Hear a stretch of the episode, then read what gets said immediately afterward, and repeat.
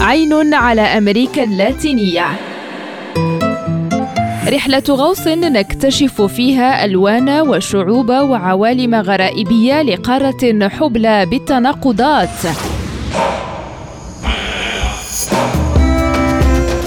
عين على أمريكا اللاتينية. برنامج يأتيكم كل يوم على ريم راديو مع هشام الأكحل.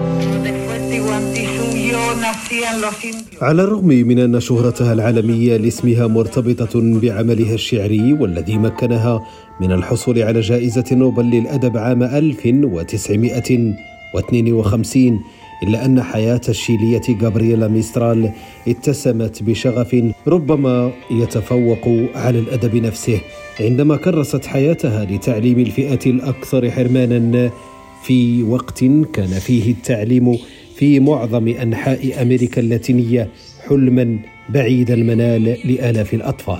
وكان محو الأمية من أكبر المزايا التي تنشدها المجتمعات.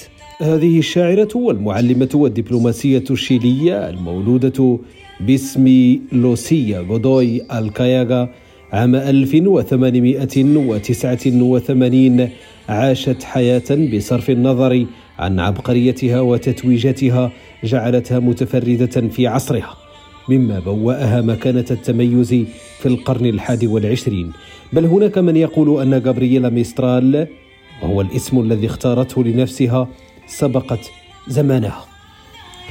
تنحدر من وادي إلك البعيد شمال شيلي تمكنت من أن تصبح مطوعة للحرف والقوافي وتغلبت ربما دون أن تسعى وراء ذلك. تغلبت على الحواجز بين الجنسين والأحكام المسبقة الاجتماعية في النصف الأول من القرن العشرين وفي مجتمع شيلي كان محافظا تاريخيا. لم تكن حياة مسترال مفروشة بالورود هاجر والدها الأسرة والبيت وهي بالكاد في سن الثالثة ونشأت في منزل بناؤه من الطوب في حضن والدتها الخياطة وأختها الكبرى المعلمة. وجدتها. على الرغم من أن والدها رحل دون أن يرى مجد نجلته يسطع في سماء الأدب إلا أن جابرييلا كانت دائما تدافع عن والدها. في هذه البيئة القروية الصعبة لم تستطع من ستكون المتوجة بجائزة نوبل للأدب من إنهاء المرحلة الابتدائية بسبب ضيق ذات اليد لكنها كانت تتمتع بميزة كبيرة في ذلك الزمن حيث أن كل نساء عائلتها كن يعرفن القراءة والكتابة.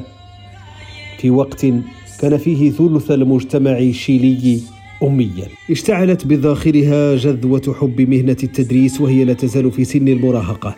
حصلت على وظيفة مساعدة مدرسة قروية ومنذ عام 1904 قامت بالتدريس في مدارس مختلفة في منطقة كوكيمبو وتمكنت بعد ذلك من الحصول على دبلوم مدرسة دولة ليفتح أمامها المجال للتدريس في مختلف المدارس الثانوية. بالتوازي مع صعود نجمها كمعلمة ولدت جابرييلا ميسترال الشاعرة التي كانت تنشر قصائدها ومقالاتها في الصحف المحلية.